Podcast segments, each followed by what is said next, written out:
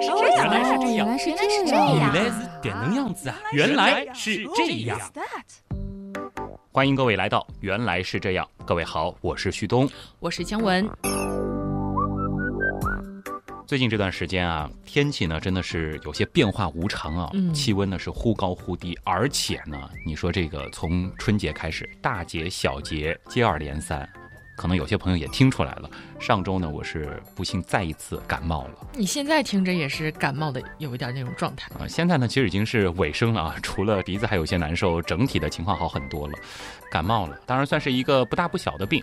如果说人实在难受的话呢，难免得去见见医生。嗯哼有过看病经历的朋友呢，哎，又可能对于医生和你产生的一个交集印象特别深刻。什么呀？医生手写的处方你见过吗？哎呀，那是见过，拿到医生写的这个病历和处方啊，这个感觉真的就是。啊，像拿到天书一样，好像就是只有自己的名字是能看懂的，然后其他就是像那种非常行云流水的毛毛虫啊。啊，反正小时候你要跟我说潦草字的极致是什么，我一直觉得就是医生写的这个处方或者是病历啊。嗯，我觉得，但是很神奇的是，拿着这些处方去收费划价的地方，嗯里面的工作人员就很熟练的告诉你要交多少钱，然后去药房拿药的时候，药师也很熟练，就是好像他们都很懂很懂，就感觉是不是说学医的学生他得专门去学习一套特别的潦草字体，是不是？对我觉得他们都懂一套我们不懂的字体。哎，好像他们之间可以通过这种字体有一些什么暗语交流。嗯，关键的是写的再潦草，似乎他们交流起来完全没有障碍，都能看懂这些我们常人觉得是天书的东西。嗯，真的不太明白啊，这些药房的大神和诸位护士女神是怎么看懂的？难道这里面真的有不能说的秘密吗？大家一提到医生，一提到不能说的秘密，哎呀，一下子敏感神经又竖起来了啊！但是今天呢，其实我们就想通过这样一期，原来是这样，来揭秘一下医生手写处方的奥秘。听完之后，你会发现哪有什么秘密。那快说吧。人吃五谷杂粮，生灾害病呢是在所难免。医生呢可以说是最古老的职业之一啊。众位医学前辈，他们用各种理论来解释疾病的发生，以及找出相应的治疗方法。而这个过程呢，其实随着人类历史的发展，可以说是艰苦，而且是充满着风险。有不少医学先驱其实是用自己的身体来尝试药物，甚至来体验疾病的发展过程。幽门螺旋杆菌的发现者 Robin Warren，他呢就把幽门螺旋杆菌的培养液啊是直接吞到了自己的胃里，什么？来证明幽门螺旋杆菌和慢性胃炎、消化性溃疡的关系。哇，太伟大了！那么标准的抗幽门螺旋杆菌的治疗呢，是成为了治疗消化性溃疡的基础。那么其实有无数像 Robin Warren 这样的人，经过一步一步的身先士卒的体验，其实才让我们如今的人类拥有庞大的药品库，来满足我们日常对抗疾病的需要。哇，这个幽门螺旋杆菌的发现确实是蛮伟大的，嗯但是这个过程哦，稍微有一点让人不能接受。是不过这个 Robin Warren 确实超级伟大，非常让人敬佩。是来，我们在这儿向这个人类医学道路上为保证人类健康而努力的斗士致个敬吧。是。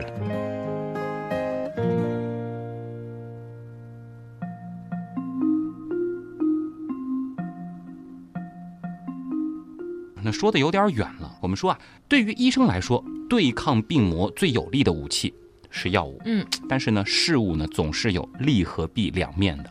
其实药物本身也不例外啊。我们中国人有句老话“是药三分毒”，这个无论是中药还是西药，其实都是一样的。它呢是一把切切实实的双刃剑。那么根据药物的用法和剂量的不同呢，是会有不同的效果的，甚至会出现截然相反的作用。要知道啊，在正统的医学院当中，药理学和毒理学往往是由一个学院的老师授课的。哦，你我突然想到了那个《哈利波特》里面的黑魔法防御术，怎么回事？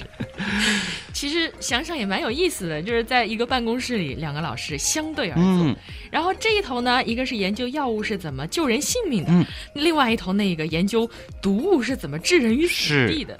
或者是两个教授是吧？办公室互相挨着，然后却是涉猎完全相反的领域。记得我曾经就访谈过中国研究毒物非常非常有名的一位专家，其实他也说过，就是说在法医界，其实法医的毒物学对应的就是医学界的药物。哦，天哪！这个其实是有很多共性的。再说回来啊，其实也正因为如此，医生开药那是需要慎之又慎的，对不对？对。他们在开具药物的时候呢，是需要把药品的名称、用法、用量以及注意事项等等，是详细而准确的写出来，这就形成了处方。所以啊，我们不要小看我们拿到的，我们看上去是天书一样的，甚至会觉得有些简单潦草的处方。它上面的每一个字，其实每一个字背后它都有学问。哦，原来处方是这样形成的，就是把药物的用法、用量以及注意事项，用非常简练、准确的方式，按照一定的规范来写出。嗯，不知道大家在听我们这期节目的时候，身边有没有一张？医生开具的这种最好是手写处方啊，你可以看一看，你看得出上面哪个是用法，哪个是用量，哪个是注意事项吗？实在没有，大家可以上网搜一下，反正我是看不懂。其实你会发现，感觉好像并没有写明嘛，都是一些奇怪的符号和字母，但其实都已经体现在里边了。而这个并不是让我们病人看的，更主要的其实是让药剂师、让相关的整个治疗链上的每一位医护人员，他都需要知晓的。我就举个例子啊，比如有一天我觉得不是很舒服啊，像我现在这个感冒，可能前段时间鼻塞发热特别严重的时候，那我可能就到了一个我虚拟出来的原样医院啊，我到了那个医院的急诊科，医院里的医生看到了我，然后呢，其实就给我做了一些比较基础的检查啊，记住是在急诊科，所以呢，我量了体温，然后呢，医生也看了一下我的扁桃体，另外呢，也听诊了一下我的肺部啊，这个流程很多人应该也觉得很熟悉啊，对。然后呢，又让我去查一下血常规，也就是我们俗称的验血。最后确诊我得的呢是上呼吸道感染啊，俗称的感冒啊。然后呢，医生就和我说了，嗯，你需要药物治疗。其实呢，我们知道这个感冒吃药七天好，不吃药一周好啊。那主要是让我缓解一下症状。那么我的这个症状呢也不是很重，所以呢口服药物就可以了。这个时候啊，我就看着这个医生拿出了这个处方纸。然后飞速的写起来。这个时候呢，其实我在仔细的去看他写处方的这张纸啊，它是一张黄色的纸。嗯，这是一位急诊科医生拿出的处方用纸。那么这里其实就带出了接下来我们要先和大家科普的一个细节：别小看处方，它写在什么颜色的纸上都是有讲究的。哦，这个倒是真没注意过。你刚刚说处方用纸，难道说医生写处方用的纸跟我们平常的还不一样？嗯，我平时一般就是只注意纸的大小，然后觉得好像处方纸它的这个尺寸哦，确实比我们平常用的 A 四纸要小了一些。感觉有点像 A 五的纸，对我们曾经其实也做过这个纸张尺寸的这个规范啊，A 四纸的一半。我们具体来说一下啊，就是说，其实，在医院书写病历的纸和检查报告单的纸呢，他们用的是 B 五的纸，这样呢，主要是方便在病例归档以后装订成册的病例呢，是可以被放进病历档案信封或者是档案袋里保存。我们曾经有一期节目也专门讲过信封和纸它这个尺寸之间的关系啊。而处方用纸的大小呢，是病历用纸的一半大。前面说到的是 B 五，那么处方用纸呢，就是 B 六纸啊。而它的这个书写排版呢，使用的是横排版，而不是我们常用的竖排版。但是呢，其实我们要说啊，在实际应用当中，处方纸它的颜色其实比它的尺寸大小更有实际的指示意义。哦，还有指示意义？这难道跟红绿灯一样吗？红灯停，绿灯行，黄灯是闪过线之后停吗？我不知道大家有没有见过其他颜色的处方。刚才姜文是一不小心压中了啊！真的有红纸写的处方，我感觉没有见过。还有绿纸的，还有我刚才提到的黄纸的。嗯，当然，可能我们大部分人最常见到的应该是白色的处方。不是所有的处方纸它都是白色的。其实我国对于处方纸的颜色，它是规定了四种：白色、黄色、绿色和红色。当然，白色是我们最常见的啊。这个呢也被医生称为常规处方。如果有身体不太好的，可能经常需要去医院的刀友，或者是经常陪家人去医院的刀友，可能呢是有这样子的一个印象啊。挂完号之后，在医生那边经过一番问诊的这个程序之后，最后其实拿到的是一叠白色的处方，然后呢去划价缴费，最后呢我们会去药房取药啊。这个流程很多朋友都比较熟悉。但是如果说你要是像刚才的我一样啊，我假设的那个去看急诊的旭东一样，是看的急诊。那么，为了让急诊可以尽可能的高效的运行，往往呢，急诊科它有完全不同的管理制度，所以呢，处方也不例外。在急诊科使用的就是专门的黄色处方。如果大家仔细去看急诊科你拿到的处方，处方纸上它的这个右上方呢是印有“急”这个字样的啊。当药房的药剂师接到黄色的急诊处方之后呢，哎。黄色就很显眼嘛，和白色，他会优先配药发药来满足急诊的需求，因为急诊它首先要跟时间赛跑嘛。对，现在的一般的这些三甲的大医院呢，其实它都要求有专门的急诊药房，而且呢是二十四小时有药师值守的，所以呢已经不会出现可能在以前。会出现的那种就是急诊处方和普通处方混在一起的情况。那么在当时的那种情况下呢，急诊药师呢他是需要从一堆处方当中来挑出急诊处方的，所以颜色的区别就显得尤为重要了。当然，虽然说现在在这些三甲大医院这样的尴尬已经不存在了，但是呢，这样的传统也就一直被保留了下来。哦，原来还有这样的细节。嗯，在药师的眼中，黄色是代表紧急的意思。那看到黄色的处方，就会优先配药啊，发药。就是说，下次我们在医院等的着急了，把手里的普通处方涂成黄色，是不是就可以不用排队了呢？这个我们属于为了节目需要开个玩笑，但是还是要提醒大家，这样的做法是万万不可取的啊！我们也是来引述一下文案作者的提醒啊，就是说，现如今呢，中国的医疗资源是非常有限的，特别是急诊的医疗资源，所以呼吁大家不要因为想节省自己的时间而钻了空子，其实这可能就会占用。非常稀缺的急诊医疗资源，甚至是耽误别人的生命。嗯，好，好吧，好有道理，我不敢开这样的玩笑了。啊，那你说还有绿的、红的，好像这个真没见过。姜文没见过绿色的处方，其实很正常。当然，其实可能我们的小时候曾经见过，姜文可能在之后也会对这种颜色的处方比较熟悉。诶，是小孩用的吗？对，跟小孩有关啊。我回头也再问问看紫菱，估计他可能会对绿色的这个处方就比较熟悉了。家里有宝宝的刀友，其实对绿色的处方应该是不陌生的。如果刀友当中有小于十四周岁的朋友啊，可以留意一下，你去看病的时候，医生给你开的这个处方是写在什么样的纸上的。这就是儿科专用处方。那么处方纸的右上方呢，还会印有“儿”的字样。这里顺带说一下啊，在我国对于儿科面向的呢是不满十四周岁的儿童及青少年，所以呢，所有过了十四周岁生日的刀友来说呢，再生病你可是挂不了儿科的啊，也别再对外自称自己是什么宝宝了。当然，十四岁以下的朋友啊，其实你还是能看儿科的。所以呢，像我们成年人自己去看病是见不到这种绿色处方的。这其实呢也是考虑到了一个特殊性。因为什么呢？就是这是因为儿童生理和病理生理过程中的特殊性，所用的药物的剂量还有它的用法呢，其实是有很多不一样的。这也就是提醒儿科医生和药师啊，在配药的过程当中需要格外的谨慎。哎，毕竟除了专门的儿科医院，还有很多的综合医院是儿童和成年人可能是在一个药房取药。嗯，这个就要给药剂师一个格外的提醒了。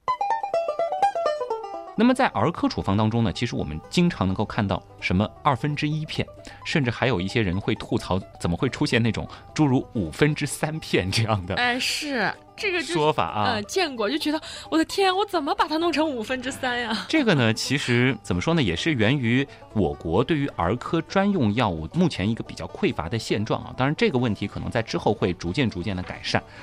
儿科在临床上呢，有很多药物都是使用成人的剂型，儿童的剂量，这就导致了在使用药物的时候出现这样的尴尬啊。其实有人就说了，比如说我们父母那一辈经常会说，哎，我们小时候都这样啊。其实我小时候也吃过那种掰成一半的这个药，对，这把药掰一下有什么问题呢？甚至呢，其实还有一些，因为小朋友不愿意吃药片，家长呢会把药片碾碎，加点糖水化开，再喂给小朋友吃的。我就是这么喂我们家猫吃药的。其实呢，这些都是不可取的啊。顺便说一句，猫尝不出甜味啊，你以后给它加点盐，可能它会好受一些。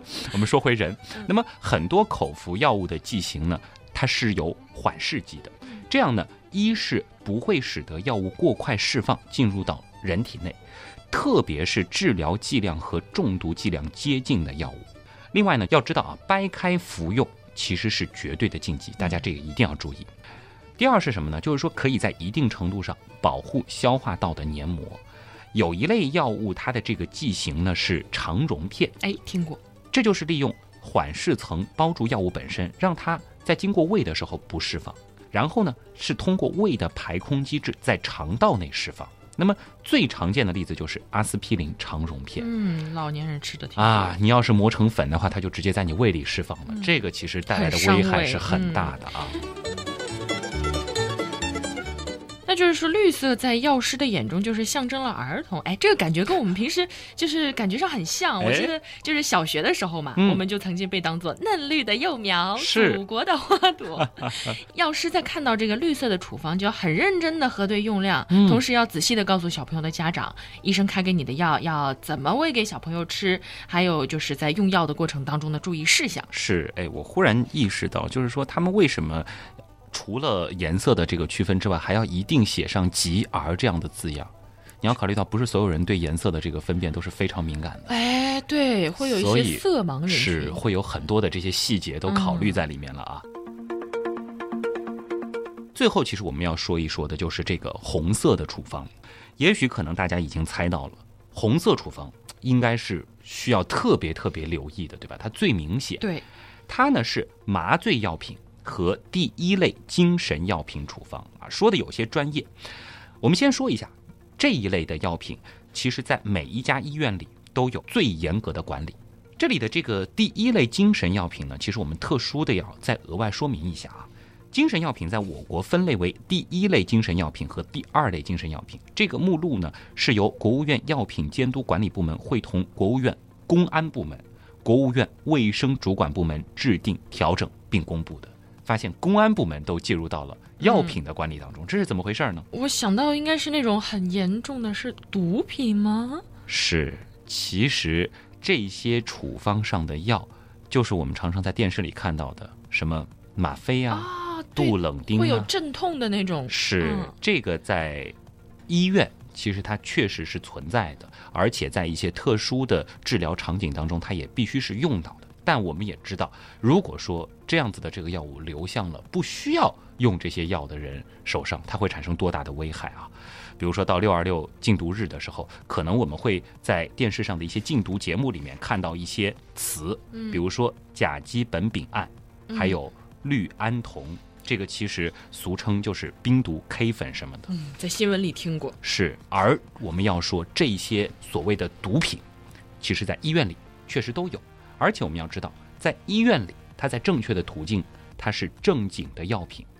其实这也说明了我们开头说的一个问题，就是药和毒之间仅仅是一步之遥。我们之前说到的这些药品呢，它都属于麻醉药品和第一类精神药品的范畴。要在医院开出这样的药品呢，它是需要一系列繁琐而且细致的手续的。当然了，你最后拿到手的一定是一张红色的处方。红色处方呢，它不仅是会对对应的患者做严格的管理，它对开具这些处方的医生和药师呢，其实都有着非常严格的管理。其中会要求具有处方权的医师，在为患者首次开具麻醉药品、第一类精神药品处方的时候，应当亲自的诊查患者。并且是为其建立相应的病历，留存患者身份证明复印件，要求其签署知情同意书。呃，不知道有没有朋友有过类似的经历啊？也可以跟我们分享一下。那么这个病历是由医疗机构保管的，麻醉药品注射剂仅限于医疗机构内使用，你是不能开出去拿回家自己用的啊。或者呢，是由医疗机构派出医务人员出诊至患者家中使用，这个管理是非常严格的。那么，医疗机构应当要求使用麻醉药品、非注射剂型和第一类精神药品的患者每四个月复诊或者随诊一次等等啊，这是非常严苛的规定。主要呢，还是为了防止这样的精神麻醉药品外流，甚至在药师发药的时候。还遵循着一个以旧换新的准则。以旧换新，超市促销嘛，是旧家具、旧彩电、旧电脑，一律可以换新的嘛？嗯是需要这个稍稍调剂一下。刚才那一段可能听上去有些沉重啊，很严谨，很沉重。那么这个就是一个严格的管理规范。这个其实也是希望有一些可能对医院的管理制度不理解、产生困惑的朋友，能够搞明白它背后的原因是什么啊？那么这个以旧换新是什么呢？就是说之前用过的安波或者是包装。不能够丢弃，以之前的安波或者包装来换新的。刚刚你说的是第一类精神药品，那第二类精神药品呢，也是红色吗？答案倒是白色啊，但是呢，其实这个和普通处方不同的是，这个处方纸的右上方呢是印有“精二”的这个字样的啊。那么至于为啥也要用白色呢？这是因为普通药物和第二类精神药物呢，往往都是储存在普通药房里的，这样呢是便于药师去拿取。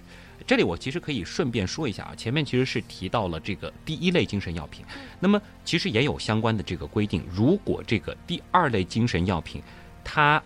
发生了滥用的情况，已经造成或者是可能造成严重社会危害的，其实这类药品也会被调整为第一类精神药品。这是一个发展的过程，不是说它进了第一类，进了第二类就永远是这样的。原来如此。是。那么我们回到前面说的，麻醉药品和第一类精神药品呢，它可是由专人专锁锁在保险柜里的，还不是谁都能拿的。是。这里。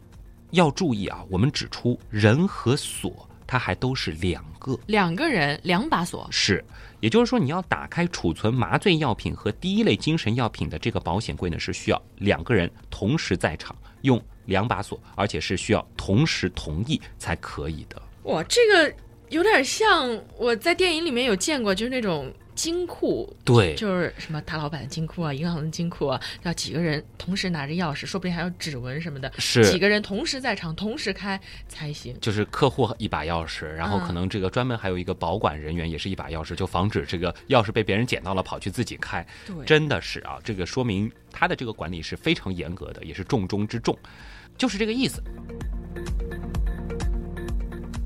刚才呢，其实我们花了很大的篇幅说了这个处方的颜色啊，大家现在应该都非常的清楚了。白色是普通，当然也有可能是精二，嗯，对吧？黄色对应的是急诊，绿色儿科，那么红色是第一类精神药品，哎，还包括就是麻醉药品啊。颜色说完了，接下来呢，我们再回到啊，刚才我讲述的那个急诊室里的在看病的我。我呢是拿到了两张不同的黄色处方，然后我想我自己也研究一下嘛，到底医生给我开了一些什么东西啊？然后我看完之后摇摇头表示看不懂。那么这里呢，我们也跳回到现在啊，再来解读一下。所有的处方呢，其实它都分三个部分，这三个部分呢分别叫前记、正文、后记。前记呢？包括什么啊？包括医疗机构的名称、处方编号、患者姓名、性别、年龄、身份证明编号、门诊病历号、科别、开具日期等等。这些我相信你都能看到啊。这个也是普通人应该最能懂的地方啊。首先，我们应该能看到的就是大大的标题“某某某某医院处方签”啊这几个字。我们别看不起这个。不起眼的标题啊，我觉得很少人会注意这个标题啊。其实呢，在医疗系统里边，通过医院的名称是可以反映医院的等级，而对应到药物，有些药物它是限制医院等级的。就比如说我们前面提到的麻醉药品和精神药物，其中呢就有明确的规定。比如说有一种药物叫盐酸二氢埃托非，它的处方呢为只能一次用量。而且呢，是仅限于二级以上的医院才能够使用。那么现在为了管理的规范，同时也是医生职业范围的原因啊，在一家医院开具的处方是不可以在另一家医院直接取药的。这个可能有过一些转院就诊经历的这些朋友可能会有印象。还有呢，就是说，当你看完病要走医保报销的时候，不同等级医院对同一种药物的报销比例呢，哎，也是不一样的啊。这个就是我们刚才说到的医院等级它的这个意义了。所以处方上医院的名字很重要。之后呢，就是我前面提到的我的一些基本信息，啊，我的姓名、性别。年龄可能还有我的这个身份证编号啊、门诊病历号等等。另外呢，包括科别，我的这个科别，因为我是在急诊科嘛，所以他写的就是急诊科。同时呢，也会看到这个开具日期，二零一七年二月十四号。有您这情人节过的啊，这小细节不用在意啊。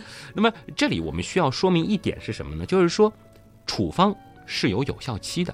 啊，不是说你拿到之后你有拖延症啊，隔个七天八天都可以去取的啊，它是有有效期的，一般呢就是三天，也就是三天之内取药是吗？对，过期作废啊。但是有一个特例啊，嗯，就是我们前面提到的那个最高级别的红色的处方，它的有效期只有一天，嗯，不能拖。是。不过话说，你都看急诊了，你就赶紧取呗，还等什么三天呀？这没有人会拿着这个急诊的处方还去等个几天再来的啊，这真是拖延癌晚期了。对呀，这没法治啊。接下来呢，我们就要进入最核心的部分了啊，就是处方的。正文部分就是我们最看不懂的那个部分。对啊，所有人觉得头特别大的地方。首先呢，就是病情及诊断。现在在我国使用的一套关于疾病的编码系统呢，叫做 ICD- 杠十。这个 ICD 是什么呢？其实就是国际疾病分类。那么关于这个分类系统呢，其实本身也有挺多的知识点的。有兴趣的朋友呢，可以自行检索啊。这也是在国际上通行的一套对于疾病的分类方法。篇幅关系呢，这里我们就不具体展开了。接下来呢，其实我们再来看看处方当中的一个很有意思的细节啊。嗯。而这个细节非常的生动有趣。如果前面你觉得讲的这个太专业的话，后边很好玩。你有没有注意到处方上有一个 RP 或者是 RX 的标志？这个标志挺奇怪的，尤其是那个 RX，它不是说写了一个 R 再写一个 X，而是 R 它的这个下边的这一撇撇出去以后又划了一斜杠。嗯啊，你刚刚一说，我有点懵，但是写了一下，我觉得我见过，而且。好像处方上都有吧？对，大家可以仔细去看一看啊，就在你的处方正文的右上角的位置啊。甚至其实现在啊，有很多医生也不会在意这样一个标志了。这是什么呢？今天呢，其实我们就和大家来好好的讲一讲这个 RX 符号它背后的有趣的故事啊。其实这个 RX 代表着什么呢？就是处方药的简称，它呢是拉丁文的一个书写简化，Respaton，Respira。Recipe 的书写简化，其实这几个词呢都有着有求必应、领受或者约定的含义，可以引申为什么呢？就是说，请取几下列药啊，感觉上这个缩写就是给药师看的啊。嗯。当然，这个特别的 RX 呢，它背后是有着一个很有趣的故事的。而这个故事，我们甚至可以把它当做是一五年底的那期节目《入埃及记》的一个续集。好，这期医学相关的节目还能跟《入埃及记》扯上关系啊？你不会是强行安利吧？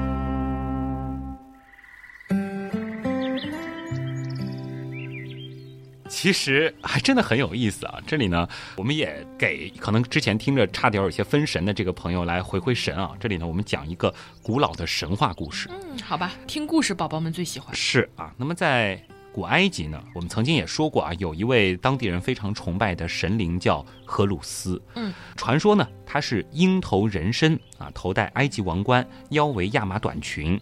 他的左手呢是拿着象征生命的符号，右手呢是持着蓄满能量的手杖。而荷鲁斯其实，在埃及，他有一个最重要的符号象征，就是荷鲁斯之眼。我当时其实也带回了一个荷鲁斯之眼的这个冰箱贴啊，大家有兴趣的话，可以回头去看看我的这个微博。关于荷鲁斯之眼的神话传说呢，是有很多版本的。其中有一个说法呢，就是荷鲁斯在年幼的时候，由于遭到了罪恶之神赛斯的打击，他丧失了。视力。他的母亲伊西斯呢，就找来多斯啊，多斯呢是运用他的智慧，立即医治好了荷鲁斯的眼睛。从此呢，荷鲁斯之眼就理所当然的成为了守护与康复的象征。哎，这是一个治疗的故事啊。古埃及的百姓呢，其实他们有一个习惯，就会把这个荷鲁斯之眼啊刻在屋子墙壁的石头上。而古埃及的医师们呢，其实也有一个习惯，就是将它描绘在记录医学著作的缩草纸上。他们认为啊，这个具有魔法属性的标志是经过了神灵的加持的啊。荷鲁斯在埃及文化当中是非常重要的一位神，他呢可以防止疾病、灾难和厄运。而这样子的一个习惯呢，又随着埃及和古希腊的交流流传到了古希腊。随着历史长河的推进，古埃及没落了，而兴起的罗马帝国呢，它其实在统治了希腊的同时，也顺带着是统治了古希腊的众神。比如说，希腊神话当中的那一位很多人说的这个宇宙第一花心渣男宙斯啊，他呢就在罗马神话当中摇身一变，成为了众神之王朱比特啊。这个词儿，天文爱好者也很熟悉啊，就是我们的木星 Jupiter。木星的这个象征符号，其实熟悉的朋友可能也会知道，长得非常像阿拉伯数字四。那么在古罗马医生的文献记录当中呢，他们就用这个四。代替了之前流传甚广的那个荷鲁斯之眼，成为了健康和治愈的象征。罗马的医师和炼金术士呢，是将它写在处方之前，希望能够得到天神朱比特的帮助。这样一来呢，这个符号具体的书写位置就确定了。再后来呢，随着罗马帝国的没落。荷鲁斯之眼呢，是再次以其强大的实力夺得了守护健康、祥瑞、玉冕之魔力符号的宝座啊，并且呢，就一直流传到了今天。荷鲁斯之眼的形状呢，其实非常像拉丁字母 R X 的书写啊，所以你会发现，其实，在现在的处方上，这个 R X 的符号，它。既代表了处方，其实也有一点哇，原来是在祈求 健康祥瑞的意思吗？其实是一个很有意思的医学传统啊。那么顺带再说一句啊，就是说 RX，也就是我们所说的这个处方药，嗯，和相对着的很多朋友也很熟的 OTC，这个在药房里经常看到，对，非处方药嘛。嗯，那么 OTC 呢，其实就没有那么多有趣的故事了，它就是英文 Over the Counter 的缩写。其实呢。翻译过来很直白，就是能够从柜台买到的药。哇，我这是真的直白了。嗯，我觉得听这个故事好像是现在的医生在用每一张处方向这个古代医学先驱致敬，有没有？是，毕竟就是说整个西方世界的这个医术，它是从埃及影响到希腊，再到罗马，其实是有这样一定的这个传承关系的，和他们的文化其实也是有这样子的一个内涵在的。在这个之后呢，就是正文了啊。我们会看到药品的名称、规格、数量、用法用量。通常呢，第一行是药物的化学全名，这个呢就是药物包装盒上印的什么名字，医生呢就要写什么名字，这个是不能偷懒的。嗯，这也是我们基本上能看懂的。但是它这个化学式最后代表着什么，我们也并不很懂啊。对的。还有呢，就是后面跟着的这种药物的规格和总剂量，其实啊。有的严谨的老专家还会写上药物的拉丁文名字，拉丁文名字他们都会写，这个是要膜拜一下的，非常的严谨。嗯，那我举一个例子，就比如说回到我们之前模拟的那个情景，我去看急诊，嗯哼，我呢是拿到了两张处方，然后呢，第一张是利巴韦林片一百 mg 乘一盒，第二行呢是用法，用法呢其实包括了单次剂量、给药方法、频次和。注意事项，比如说我的这张处方上面，我看到的字是什么呢？是 S I G 冒号二百 M G 逗号 P O 逗号 T I D。你知道怎么吃吗？天书来了是吗？忽然之间你会发现，啊，这个东西我去怎么看懂它呢？就是啊。那么这里的二百 M G 呢，其实就是单次的剂量啊，二百毫克。很多熟悉单位的朋友应该知道，P O 的意思是什么呢？P O 的意思就指的是口服。当然呢，还会有其他的给药方式，比如说，I H 就表示皮下注射，I M 表示肌肉注射，I V 表示静脉推注，I V G T T 表示的是静脉滴注啊。掉过盐水的朋友可能会注意到而 US 点 EXT 就表示外用等等啊。原来都是这些像是缩写一样的。对，我们前面还注意到，在这个 PO 也就是口服之后，还有一个 TID，这个呢表示的就是频次啊，也就是一天三次。我的天，这是怎么看出来的？当然，其实还会有其他的频次啊，比如说 QD 表示的是一天一次，BID 表示的是一天两次，那么 TID 它表示的是一天三次，而 QOD 表示的是隔一天一次，QN 呢表示的是每晚一次，PRN 表示的是必要的时候使用，ST。表示的是立刻执行等等，这个厉害了啊！其实都是各种各样的这个缩写啊。时间关系，我们就不一一展开了。有兴趣的朋友可以再去了解一下。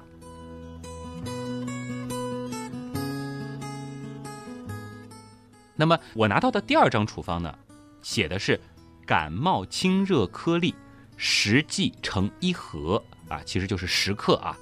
第二行呢写的是 S I G，逗号二十 G，逗号。P O 逗号 Q N，那么很显然，医生是给我开了一盒感冒清热颗粒，规格呢是每包十克，这我都看得懂。那么用法，姜文，呃，我想一想啊，这个用法是就是每晚冲两包喝是吗？是，这个 P O 是口服，Q N 是每晚啊，每晚一次。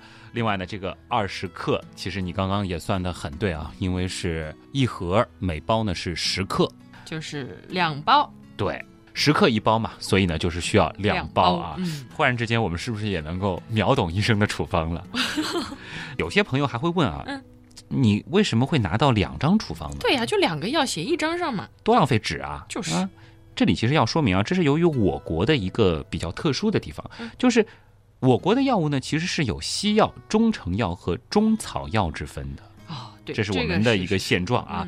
那么，由于不同种类的药物啊，它存储的药房是不同的，配备的专业药师呢也不同，所以呢，不同种类的药物是不能够开在一张处方上的，这个大家要注意。那么，在急诊遇到比较严重的病患的时候呢，其实还会需要同时给患者开口服、静脉注射和肌肉注射的药物。那么，理论上同是西药，口服和静脉注射呢是可以开在一张处方上的。但是呢，很多医生本着对病人负责的态度，同时呢，也是看起来更有条理一点，他们呢也会注意一些细节，就是把口服、静脉注射和肌肉注射的药物分几张处方来开。其实呢，很多医生都有这样的强迫症的啊，不知道我们节目当中是不是有这样的医生朋友啊，也可以和我们来分享一下你的这些习惯。当然，这个会带来一个问题，就是说，可能这样子开效率会稍稍低一些，因为很多东西得重复再写一遍嘛。但是你要知道，相比开错药所导致的不良后果，我们稍稍耐心等待一下还是值得的，对不对？对，没错，这个时候急不得。嗯，其实看病的时候，有的时候我们知道我们身体其实很难过，但是呢，稍稍有一些耐心，不仅仅是对医生的尊重，也是对自己的负责。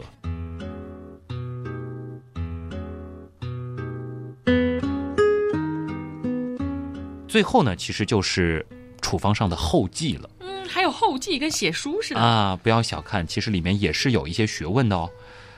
后记呢，就包括了医师的签章，某某医生对药品的金额以及审核、调配、核对、发药的药学专业技术人员签名啊。最后呢，基本就是一连串的签字。那么现在我们说电子病历和电子处方是比较普及了，对，而签字这个。唯一需要用手写的部分，其实依然还有严格的要求哦。有什么要求？那就是要求是只能用蓝黑色的钢笔或签字笔来填写。要知道，其他的颜色一律不合格。而且呢，还要求签字字迹清晰可以辨认。同时呢，这个还要和药剂科备案的签名笔迹一致。哇，你这属于是高考级别的用笔要求哎。是啊。再次回到旭东挂急诊的那个情景当中，我呢就拿着处方从急诊药房拿到药了，可能我顺便去感谢了一下急诊科的医生，然后我就回到家里了。可是呢，要知道，对于当天值班的急诊科医生，他们的工作其实还没有结束呢。给我开完的这个处方啊，是被医院的 HIS 系统啊，其实就是 Hospital Information System，医院信息系统转换成了二进制的数据。哦，二进制，好熟悉啊！对，保存在了医院的服务器上。哎，这样的电子信息啊，其实会被保存十五年以上。什么？你一个感冒开了药要保存十五年以上？这就是严谨。而结束了急诊工作的医生交接班的时候呢，会把自己开出的所有处方的底方，哎，其实大家应该注意过啊，就是说，在医生开具处方的时候呢，是一式两份的，一张给患者，一张是留作底方，这个呢是要交给医院备案的。而这样的纸质文书啊，它更是需要保存至少三十年。哇，这么长时间，也就是说。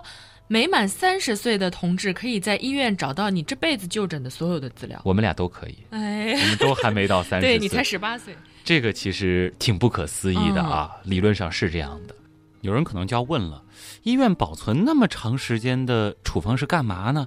就算是有一些用药安全的风险，感觉这一年也足够了呀。那么其实更多的考量呢，是从研究的需要出发的。在现代医院的管理当中呢，其实可以用到这样大规模的处方和疾病诊断数据，对医院所覆盖的社区进行疾病谱和用药习惯的分析。这个其实也是一个大数据的收集。这个呢，其实无论是对于我们的个体而言，还是对于整个医学的发展而言，还是一个很重要的一个归档。那么这个呢，就可以从宏观上，比如说调整医保福利政策，可以更适合于当地居民的特点，还有就诊需求了。嗯。与此同时呢，医院管理部门也会每个月对每一位医生开具的处方进行抽查点评啊，还要点评啊。我们的节目不是有的时候也需要听评听评嘛，对吧？其实都有这样的管理制度的。那么对处方当中存在的不规范处方、用药不适宜处方、超长处方，会进行改正指导，以达到合理用药、用药监测管理的目的。这个呢，就是现代医院管理里的处方评点。很多的医生可能会非常熟悉这个流程。好，我们再回到刚开始我们设定的这个情景。我取到药之后呢，我就按照医嘱服药。三天之后呢，我痊愈了。但是没想到，就是说当时给我看病的这个急诊科的医生啊，却在处方点评的时候受到了批评。为什么？你都好了？哎，原因是什么呢？是他给我开了一盒感冒清热颗粒啊，是每包十克，一共有十二包。嗯，那么按照医生的用法呢，是每晚两包，一共可以吃六天。这个啊，其实是超出了一个什么呢？就是超出了急诊科单张处方总用量不能超过三天的规定啊！还有这样的规定？这就是急诊的一些特殊的规定了。这里我们再补充说明一下，就是说在急诊科就诊的时候，因为急诊病人的这个病情变化比较快。所以呢，就规定了急诊科单张处方的这个总用量不能超过三天。可能你现在看到的是这样的一个情况，它之后这个病情发展成其他的一个样子了，这个也是保证病人安全的一个前提。而慢诊病人，也就是说我们挂了普通门诊、专家门诊和知名专家门诊的病人呢，因为是常规诊疗，病情变化呢相对比较慢，所以呢单张处方的总用量是可以适当延长的。但是要注意啊，最长不能够超过七天。别开了这个药，我们自己还在那儿吃了这个十几天啊，这个就有问题了。对，这就是医院里面经常所说的叫急三慢七。而在某些特殊情况下，比如说高血压、糖尿病、恶性肿瘤这样的慢性疾病，或者说患者实在是行动不便，这个呢是可以继续延长的，可以在一张处方上开具最长一个月的药。也就一个月而已。嗯，听完了这个，大家就知道了。去医院，不论是急诊还是慢诊，药物并不是你想开多少就能开多少的。我相信一定有人这样跟医生说过：“哎呀，医生，这个帮我多开点这个什么什么药吧，有有有有有，对，方便一点啊。这个平时可以备着，也包括抗生素滥用，很多朋友家里面常备了一些头孢之类的东西。所以我们还是要理解啊，是有这样的规定的，不能乱开药，是对自己负责嘛。”这里呢，我们再回过头来看看啊，就是说那位急诊科医生啊，医院给他的处方点评是怎么样写的？处方编号某某某某某某某某啊，医生某某某，急诊科单张处方总用量为六天，违反急诊科单张处方总用量不能超过三天的规定，建议改进意见：感冒清热颗粒十克乘六包，S I G 二十克，P O。QN。哎呦，想想那个急诊科医生哦，值了一晚上的班，然后就因为这一个无关紧要的小疏忽，最后还要被医院的处方点评批评一下，感觉还是蛮衰的哎。我们怎么说呢？医生这个职业就是这样啊。而我们普通人之所以看不懂处方呢，很大程度上是由于处方上它并不是都由汉字组成的，有拉丁文，有数字，有单位啊，还有一些符号。其实呢，也不排除有一些医生他的这个字迹的确是有点潦草，但是呢，他的这个潦草呢是在他们的这个医疗系统内的这些同行们都能够看懂的这个前提之下的，否则他一定没法这样写，因为其他人也需要看嘛。没错。但是随着电子病历和电子处方的普及，甚至现在语音输入的迅猛发展，医生的这个字迹潦草的时代逐渐过去了，更加信息化的时代呢也终将会到来。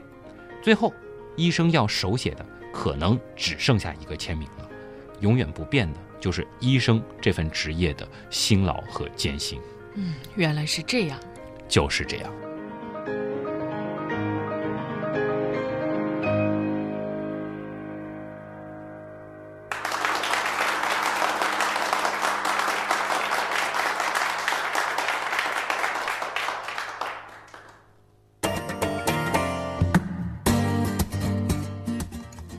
这一期文案，我相信都不需要大家猜了，肯定知道不是我写的。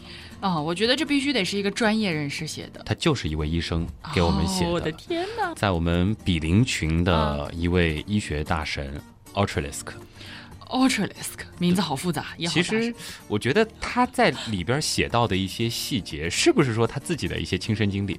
他是一位骨科的医生。哎，我好奇他是被那个处方点评的时候批评过？因为他的确有的时候我们在群里面聊天，就是我晚上在基本上半通宵剪节目的时候，他是在通宵值着班啊。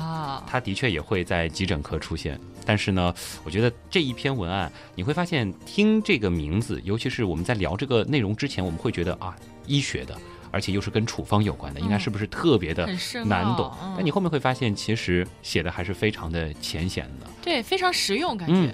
以后再去医院，尤其是可能到一些不是特别大的医院，还是会有这些手写处方的这种情况，我们也能够差不多看懂了。对，我们可以就是把那个处方拿出来啊，对照这期节目看看是不是这样。是。那如果说大家，尤其是这个后半部分啊，比如说这个什么 S I G P O Q N 到底意味着什么，还搞不太清楚，大家可以去我们的那个旭东刀科学的。订阅号啊，我们在这周的推送当中呢，也会给大家就这个处方进行一个具体的整理。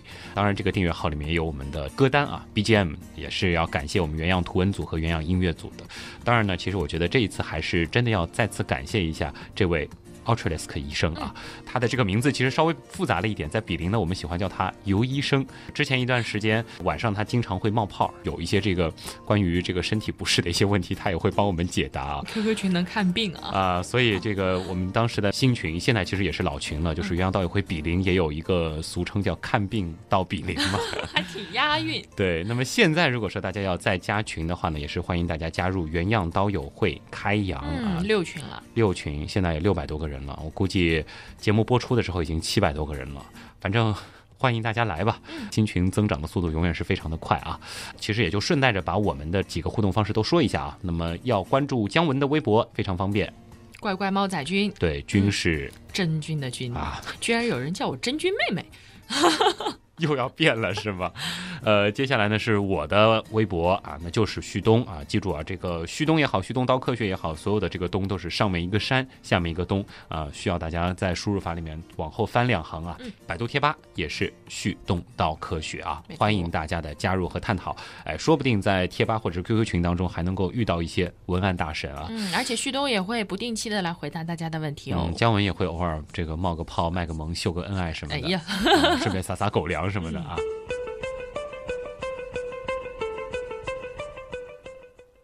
哎，好像还有一个有人不是盼着那个上次过年时候那个题目的谜底呢吗？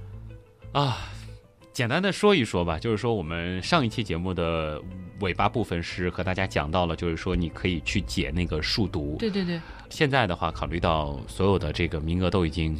决出来了。哦，后来果然真的又有人真的是有人解出来了，那我就把正确的这个答案和所有参与过这个游戏的朋友简单的公布一下啊。嗯上一回说到，其实如果说你最后已经找到了那个机密档案啊，机密档案里面呢其实是给出了三张阵啊，一张是行阵，一张是列阵，一张呢就是字谜阵。那么其实行和列这两个阵呢，就是两个经典的数独。那么其实要求大家就是把这个数独给它改正确了，因为你仔细观察就会发现这两张数独其实是存在错误的。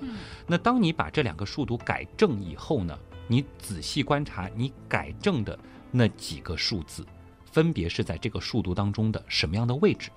要知道数独它的逻辑是什么，就是说它任何一行或者是一列，或者是它所对应的那个小九宫格当中，这个数字都是唯一的，这就是数独。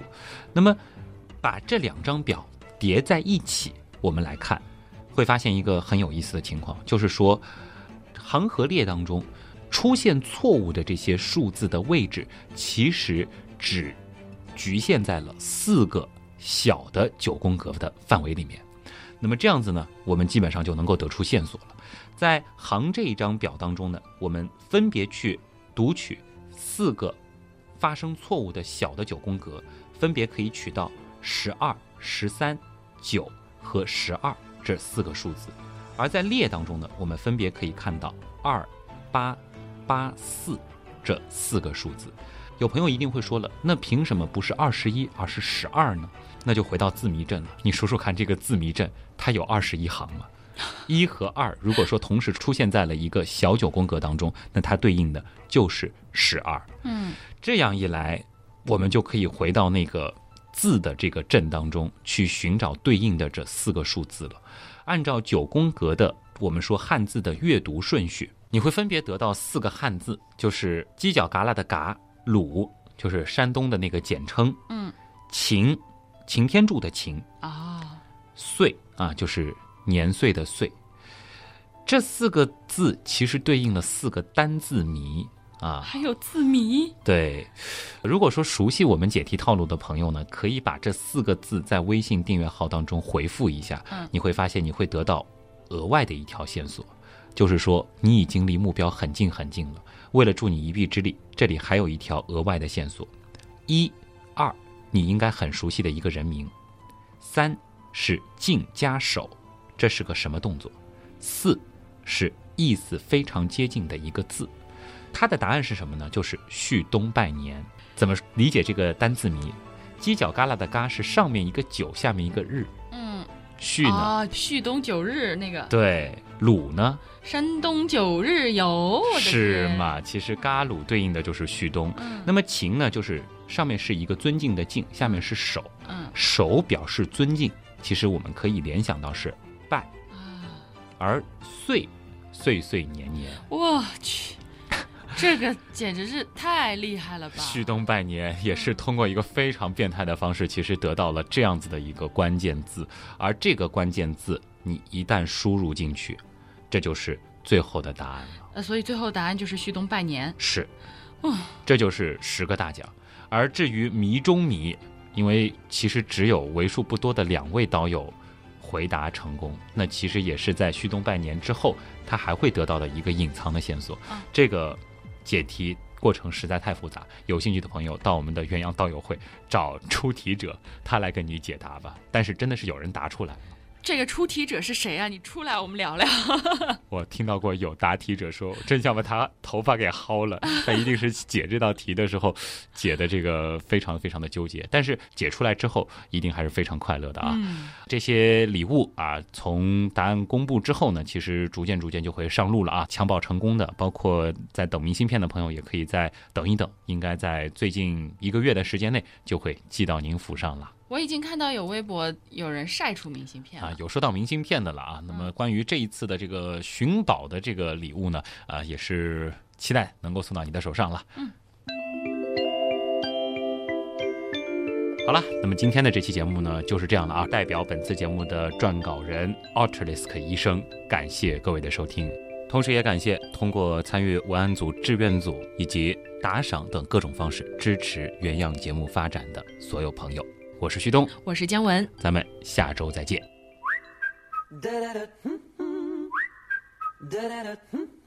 Don't you, don't you step on a snake. Don't you, don't you ride in a plane. Don't you, don't you eat a steak. It might kill you. Don't you, don't you stay in the sun. Don't you, don't you open the door.